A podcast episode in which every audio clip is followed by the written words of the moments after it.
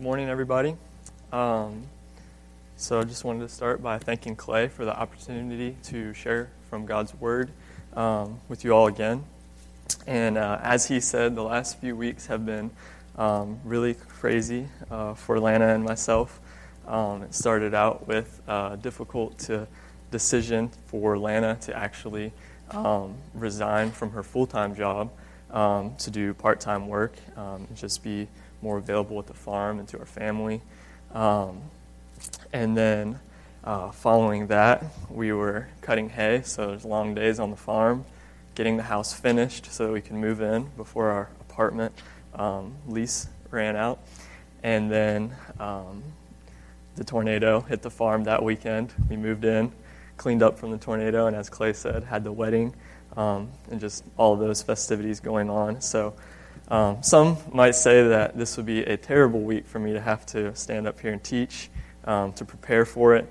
Um, but I can say that um, that God um, knew exactly what He's doing and gave me the perfect week to teach patience because it's in the midst of trial and just when the waves of life are crashing in on you um, that we just see our own weakness and our need for growth and it um, just created pressures that um, showed me um, how I can cultivate patience better in my life, um, which was really my prayer for you, um, or for this time uh, a little over a month ago when Clay assigned me the topic because I knew I was really weak in patience and uh, needed to have a better grasp on it for all of you.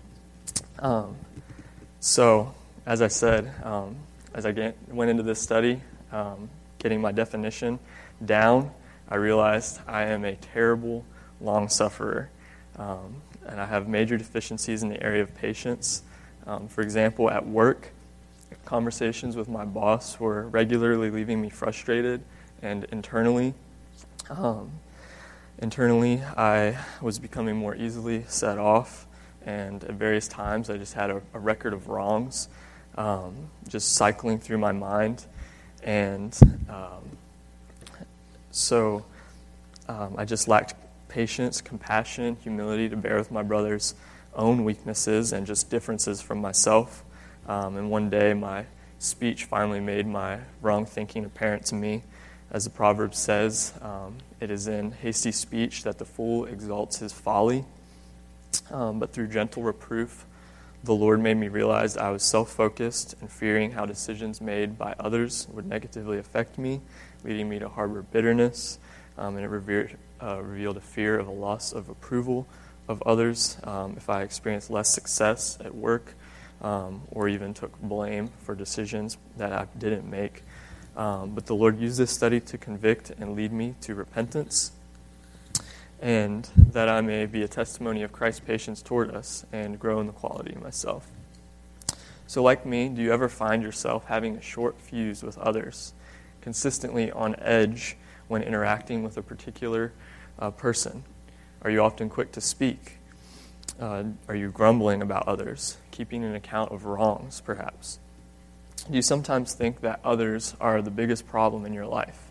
If so, you, like me, may be experiencing great deficiency in patience. But don't worry, there's hope for change. And to aid you in this change, my desire today is to remind you of God's perfect patience and provide you the truth to live with greater patience yourselves. Uh, so, my proposition for you today is this In order for the Spirit to produce patience, the patience of Christ in us, we must be armed in five essential ways. And these will serve as our outline. First, we must have a clear definition of patience. Second, we must have a rich understanding and image of God's patience. Third, we must hone in on the threats to patience. And fourth, uh, we must store up truth as motivation. And fifth, we must develop a plan of action. I'll say that again for you. Uh, first, we must have a clear definition of patience. Second, we must have a rich understanding of God's patience. Third, we must hone in on the threats to patience. Fourth, store up truth as motivation. And fifth, we must develop a plan of action. So, as our first essential truth, we must arm ourselves with clarity.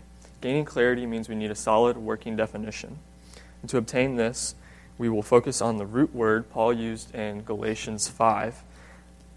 And different from joy or peace, patience can be really challenging for us to define because of its limited number of usages in Scripture. And so, as we ask, what exactly is patience? Um, let's consider what it is not. It is not simply the absence of hastiness that keeps us from frantically running through, rushing through the day's activities, um, and neither is it simply the act of waiting, like when you're in a busy drive through line.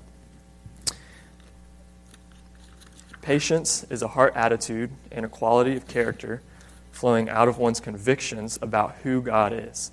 It is the deepening of these convictions that fuel heart transformation and determine the outflow of our actions. In Galatians 5, the Greek word used for patience is macrothumeo, and root, which is rooted in the word macrothumia. The word is a combination of macros, meaning long, and thumos, referring to intense passion or anger. So the word is literally to be long in passion we could say it is to be long tempered rather than short tempered. Also, I must note that the word hupomone is also translated patience in the New Testament. And so, some places you read it are not the word that we're studying today, uh, macrothumia. Uh, hupomone seems to carry a greater connotation of enduring trials and suffering um, and just holding fast in the midst of them, whereas macrothumia is always referring to the restraining of passions in the midst of provocation. So, our quality in Galatians, this character trait in which we desire to model Christ, communicates a lack of retaliation when the heart's passions are stirred. It seeks to quickly stamp out one's fiery passion uh, when people or circumstances stir them up. Impatience may be described as easily losing one's level headedness. Is a loss of one's steadiness of temperament um, as the heart responds to the stimuli of circumstances or persons. But patience is the opposite, as it bears with or long suffers others at huge lengths. So I offer you this definition today.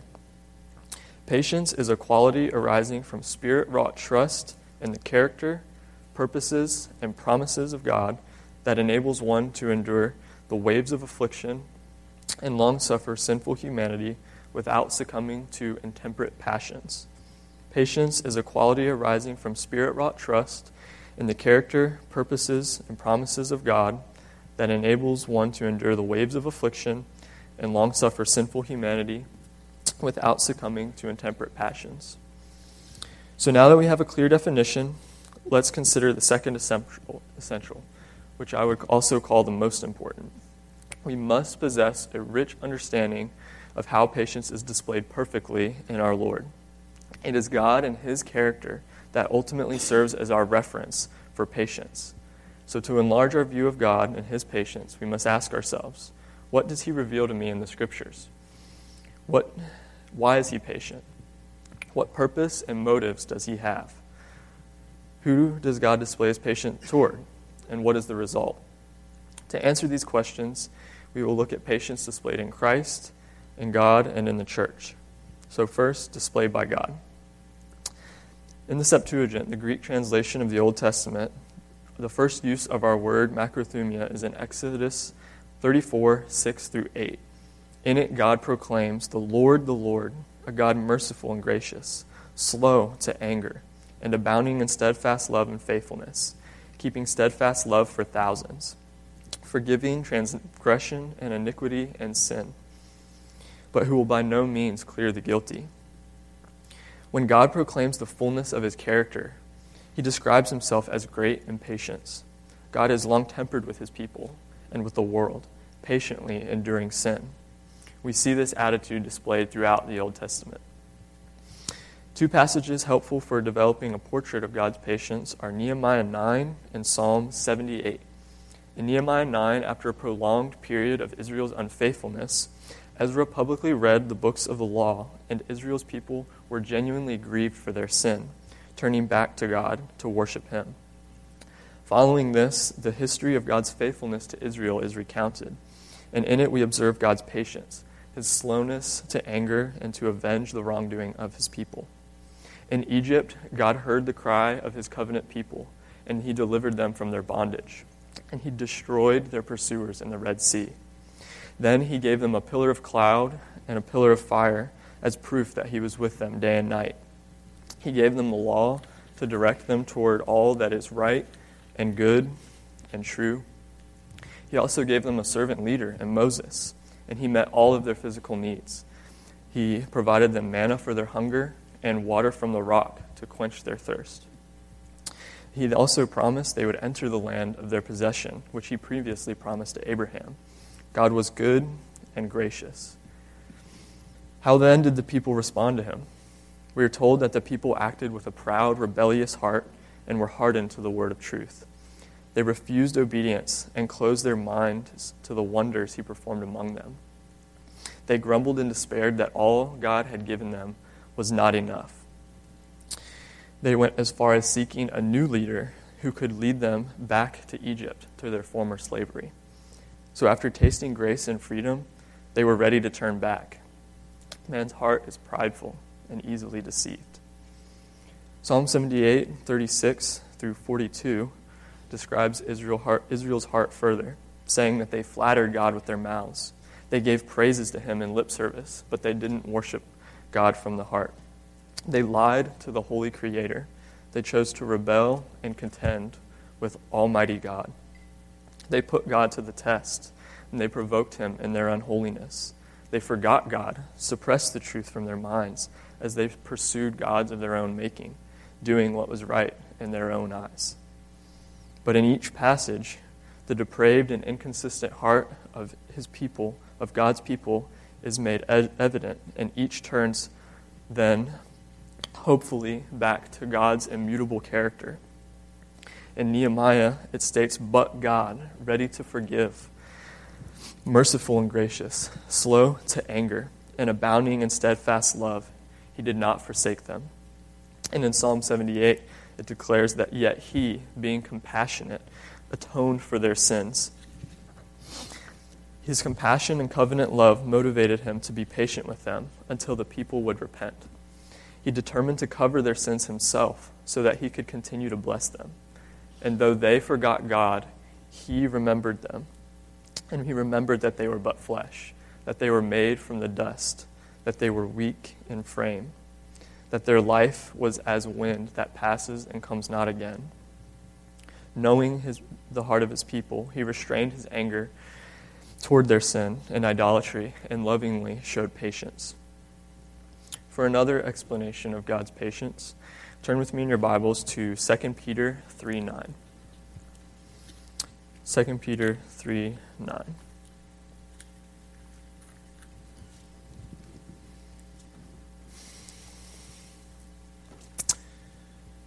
it says,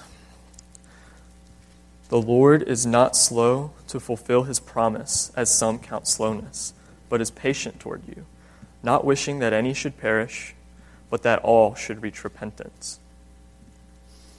And so we see God says that he is it says that God is patient. He is long suffering toward you, you being believers, not wishing that any should perish, any of his people, and that all, all of his people, should reach repentance.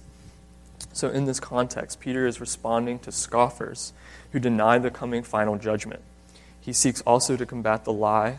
He seeks to combat this lie that God is delaying his coming.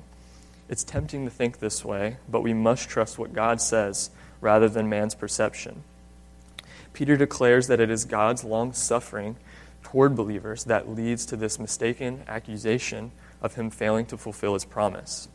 However, its fulfillment is coming. God is not really slow to fulfill the promise, as our human sense of time indicates. Rather, he's being slow in pouring out his wrath on sin, which is incredibly hopeful for all of us. People get, can, can get focused on what seems like a massive delay when God intends the length of time until his second coming to result in the praise of his glorious patience, his slowness to avenge sin. Verse 8 shows why God is not slow in his promise. It says, With the Lord, Uh, one day is as a thousand years, and a thousand years as one day. God is outside of time. And the reality um, is that what we perceive as slowness in his return is actually that he has an appointed day in history. He knows exactly when he's going to come. It's not that God's just waiting until the world seems just right or to have reached the proper conditions that he will return in judgment. Um, but it is that God is actively and sovereignly working so that on the final day, all of his people will be ready. God is showing patience toward his people so that all may repent before his return. The salvation of his people, then, is the purpose that motivates God that motivates God to be patient toward believers and to do what feels like prolong the final judgment. He long suffers with his people so that all whom he foreknew before the foundation of the earth will come to him for salvation. In 2 Peter 3:11, we also um, see Peter point to the truth that God's patience goes beyond just saving faith, and that he means also to provide all believers time to work out their salvation with fear and trembling. His desires for his people to make proper use of the time given by repenting daily and cultivating godliness and holiness. There is not a delay. And this truth should direct us to God's wondrous patience and mercy in allowing sinners to come to him. Consider also the warning of Romans 2 4, which says, Or do you presume on the riches of his kindness and his forbearance and patience, not knowing God's kindness is meant to lead you to repentance? The godly do not have this pattern of presuming on God's patience. Their hardness of heart melts away as they come to know God's patience personally, and it leads them to repentance. They see his compassion and kindness, and they come to him. But for the ungodly, God's patience does not result in repentance, though he takes no pleasure in their judgment. They presume upon God's patience and squander the given time. In one example, Peter points to the flood. God's patience ran out toward the ungodly, and all perished in the deluge. For 120 years uh, before the flood came, Noah was building the ark, and the world ate, drank, and was merry, and did not turn to God. Their response to God's patience led them to perish. But for those who are being saved, his patience always results in saving faith.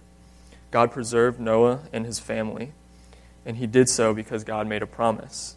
He promised that a seed of the woman uh, would come to crush the serpent's head.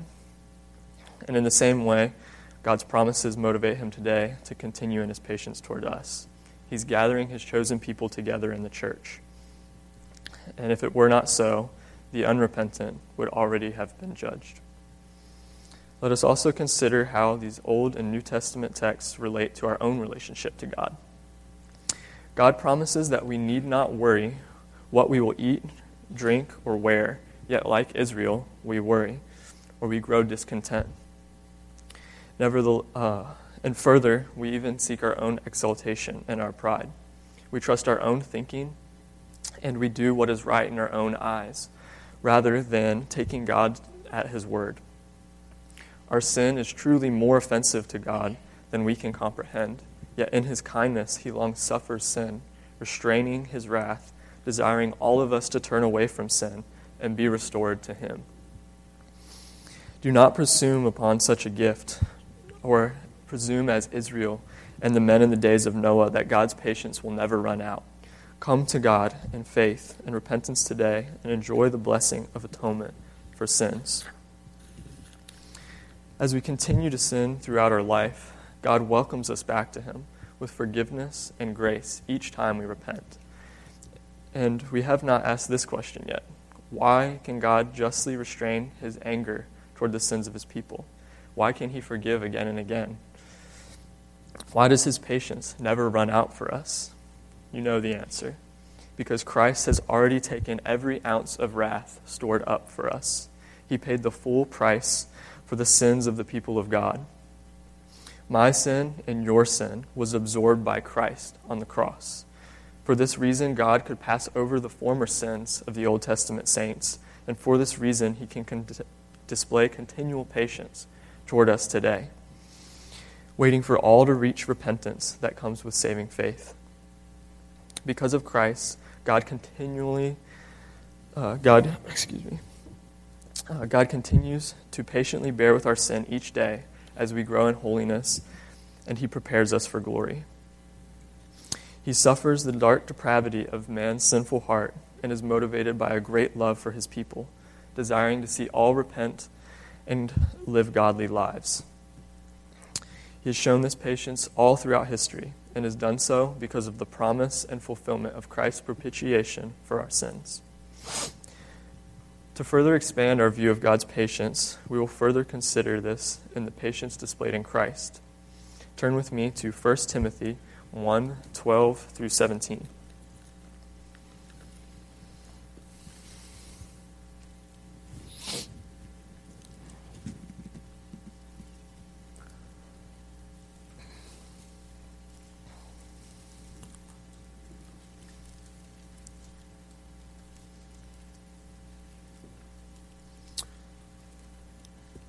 In this passage, Paul writes, I thank him who has given me strength, Christ Jesus our Lord, because he judged me faithful, appointing me to his service, though formerly I was a blasphemer, persecutor, and insolent opponent. But I received mercy because I acted ignorantly in unbelief, and the grace of our Lord overflowed for me with the love and faith that are in Christ Jesus. The saying is trustworthy and deserving of full acceptance that Christ Jesus came into the world to save sinners, of whom I am foremost. But I receive mercy for this reason, that in me, as the foremost, Jesus Christ might display his perfect patience as an example to those who were to believe in him for eternal life. Here, Paul is recalling his former life, which utterly opposed Christ and the gospel. He acknowledges his immense pride to oppose God. He explains that it was God's plan that Christ would come into the world to save sinners and Paul himself was the foulest sinner of them all. He says the purpose of the mercy shown him was to put on full display to everyone that no one is too sinful to be a recipient of Christ's patience and saving grace. No sinner carried a guilt greater than Paul. But Christ's per- patience was made perfect in Paul because it had its intended effect the repentance and salvation of a hopelessly condemned sinner.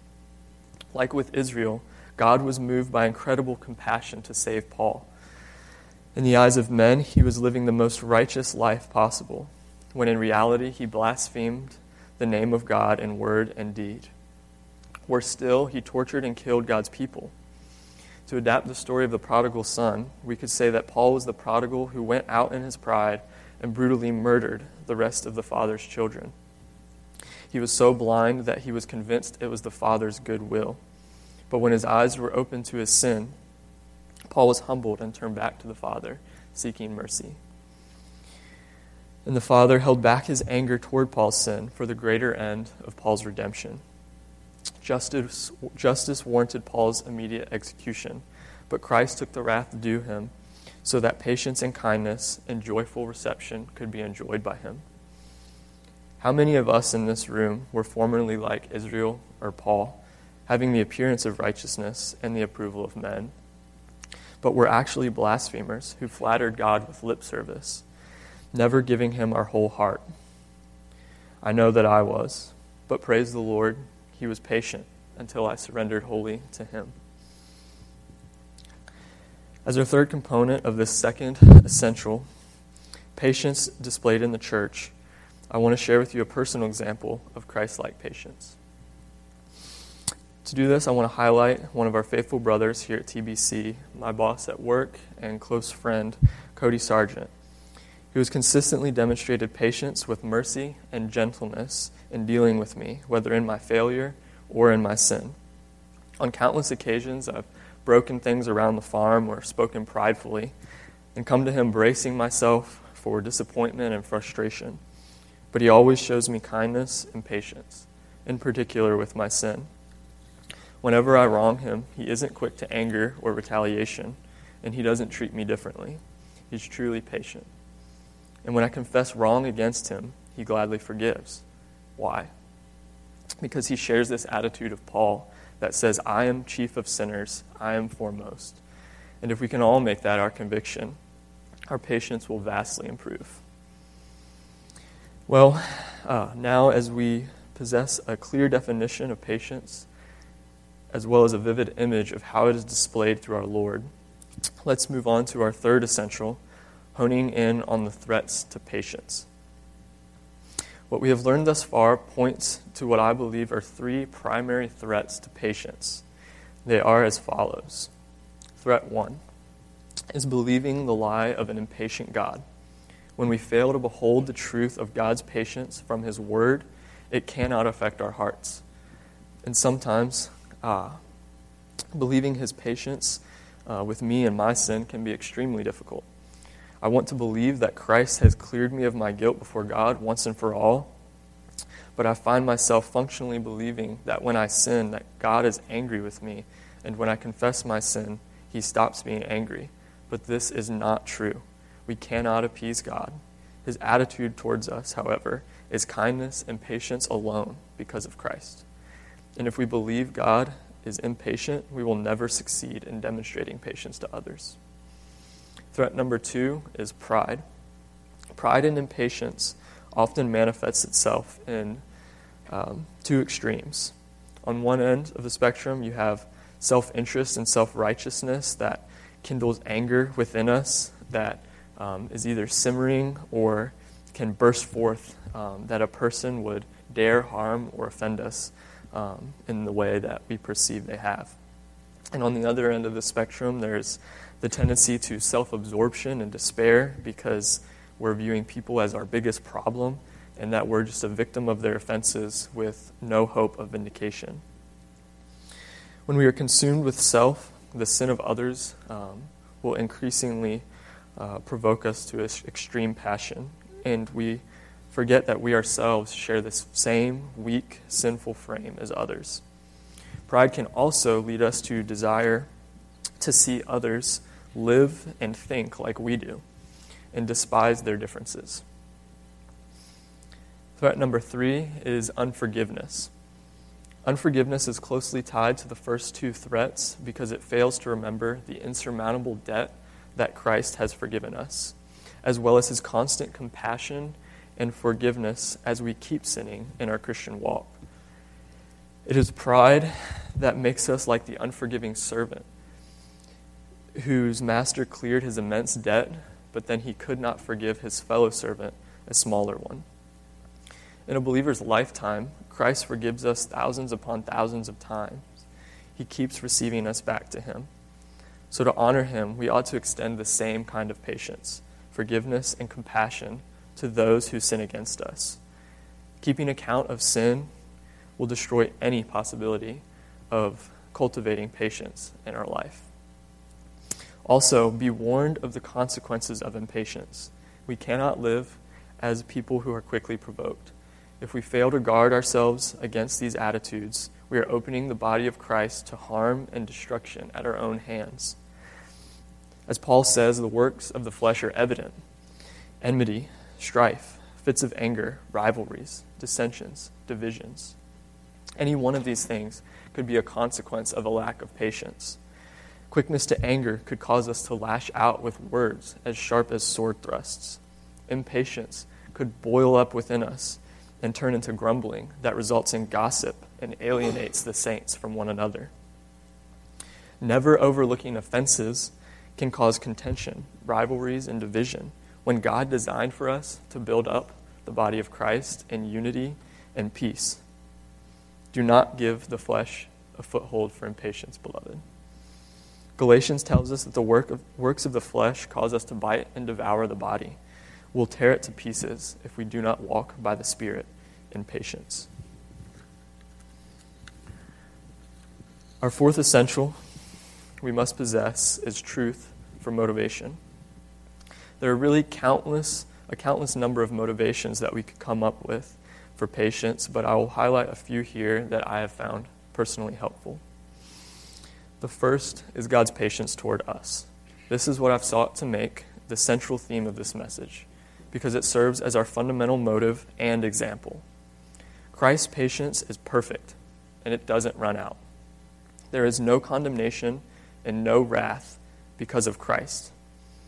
God long suffers our past and present sin because of his merciful purpose to save us.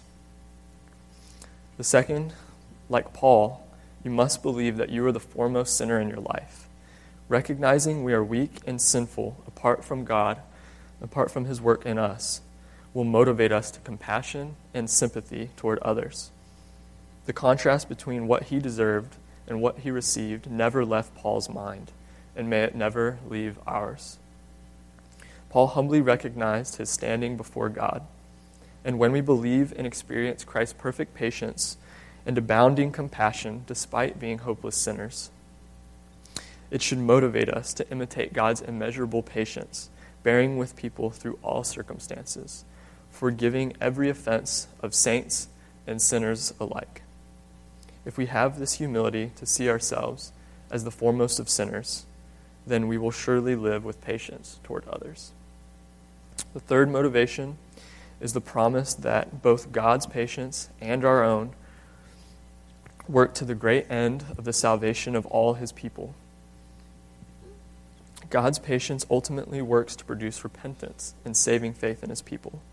Similarly, the patience of individual believers is an instrument for our con- collective growth um, towards this salvation.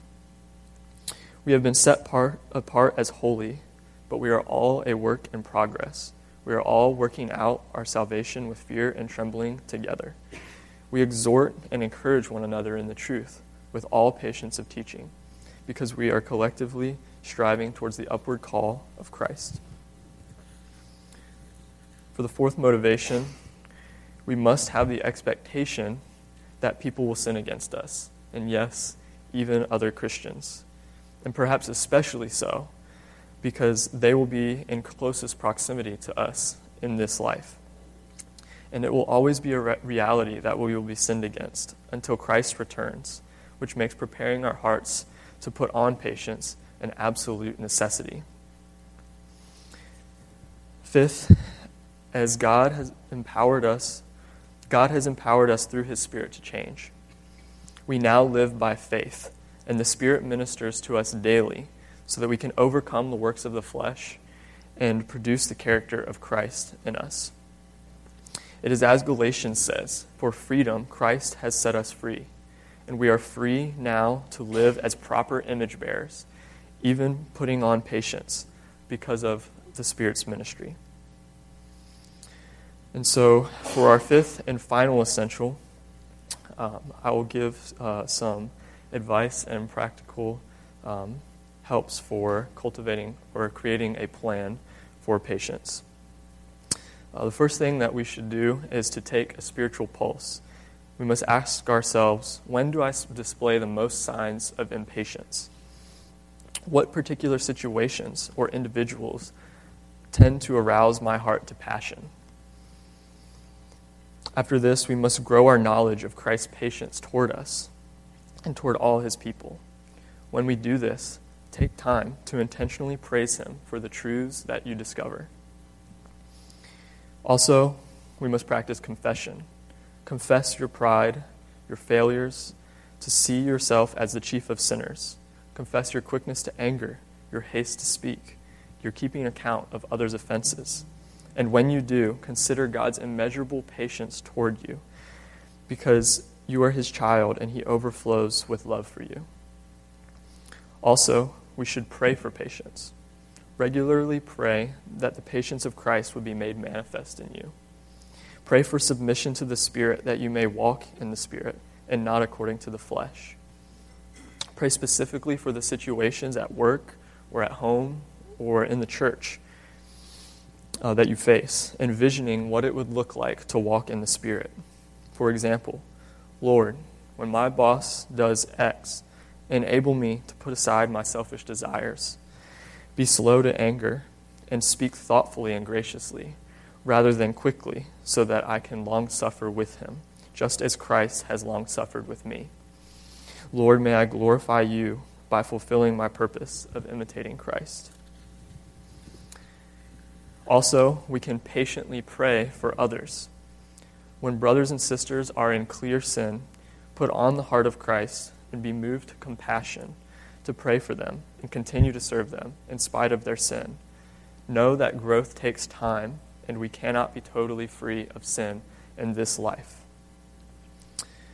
Finally, to measure our progress, um, let the people closest to you know that you're seeking to grow in this area. Um, more than likely, the people you're closest to are the ones that you're sinning against the most um, and displaying this impatience toward the most. So check in with them every now and then and see how they perceive your progress. And if you are growing, they may even point it out to you unprompted. So, to close, I want to remind you our number one motivation to patience must be the magnitude of Christ's own patience toward us. Lasting transformation in the Christian life cannot be separated from the gospel. Principles alone can modify behavior, but they cannot change your heart. I cannot emphasize this enough. It is Christ's image we were made to bear, and it was Christ who has freed us to do so. He absorbed all the wrath our sin deserved so that we could experience and bear testimony of his patience through our life. And it is Christ who gave us his Spirit to fuel our obedience and progressive growth in holiness. If it is a battle for you to believe God's patience toward you, look to Christ. Behold him. If Christ was not patient toward you, there would not be Christ. You, or if God was not patient toward you, there would not be Christ. You would not know him or love him. When we strive to embody a specific quality of Christ's character, we may look all throughout Scripture. But each one finds its climax in the cross. The cross is the only needed testimony of God's glorious patience. As we have said, God's patience toward Israel, Paul, and us today was and is because of the promise and fulfillment of Christ's work on Calvary. Let us pray. Gracious and Heavenly Father, Lord, we thank you so much um, for your great compassion towards us. Lord, we thank you for showing patience to us in our sin and waiting for us to turn to you so that we may be saved, that we may know you, that we may live our life to exemplify the character of Christ to the world, to make you known. Lord, I pray that you would help each of us to know your patience from the Scriptures and to know it personally, Lord, so that we can display it to others and that we can com- cultivate this greater ability to set aside our prideful and selfish passions. Um, to vindicate ourselves. And Lord, just to be merciful and patient with others and to love them as Christ loves them.